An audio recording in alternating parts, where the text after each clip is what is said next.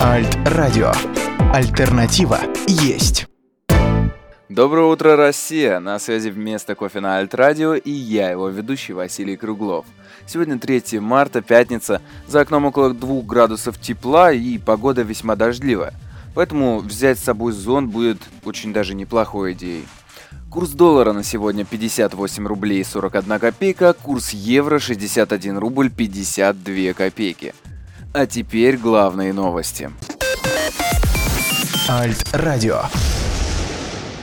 Фонд борьбы с коррупцией опубликовал расследование теневой деятельности Дмитрия Медведева. Как утверждает ФБК, премьер-министр России организовал и контролирует коррупционную схему с участием благотворительных фондов. Объем средств в фондах и компаниях, связанных с Медведевым, антикоррупционеры оценивают в 70 миллиардов рублей. По мнению политика Алексея Навального, фонды служат прикрытием для взяток от олигархов. Так, активы в них передавали предприниматели Алишер Усманов и Леонид Михельсон. Кредиты фондам выдавал «Газпромбанк», в совете директоров которого находится однокурсник Медведева Илья Елисеев.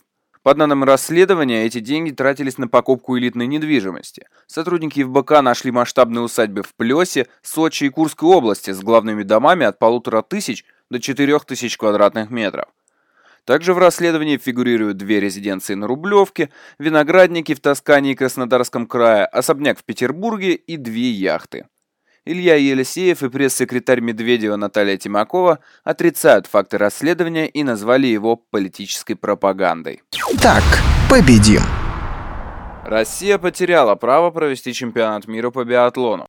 8 февраля исполком Международного союза биатлонистов предложил России добровольно отказаться от проведения чемпионата мира в Тюмени в 2021 году.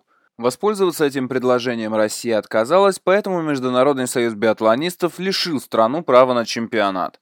Перенос турнира связан с рекомендацией Международного олимпийского комитета не проводить в России крупных соревнований до окончания расследования российской программы поддержки допинга. Россия будет свободной.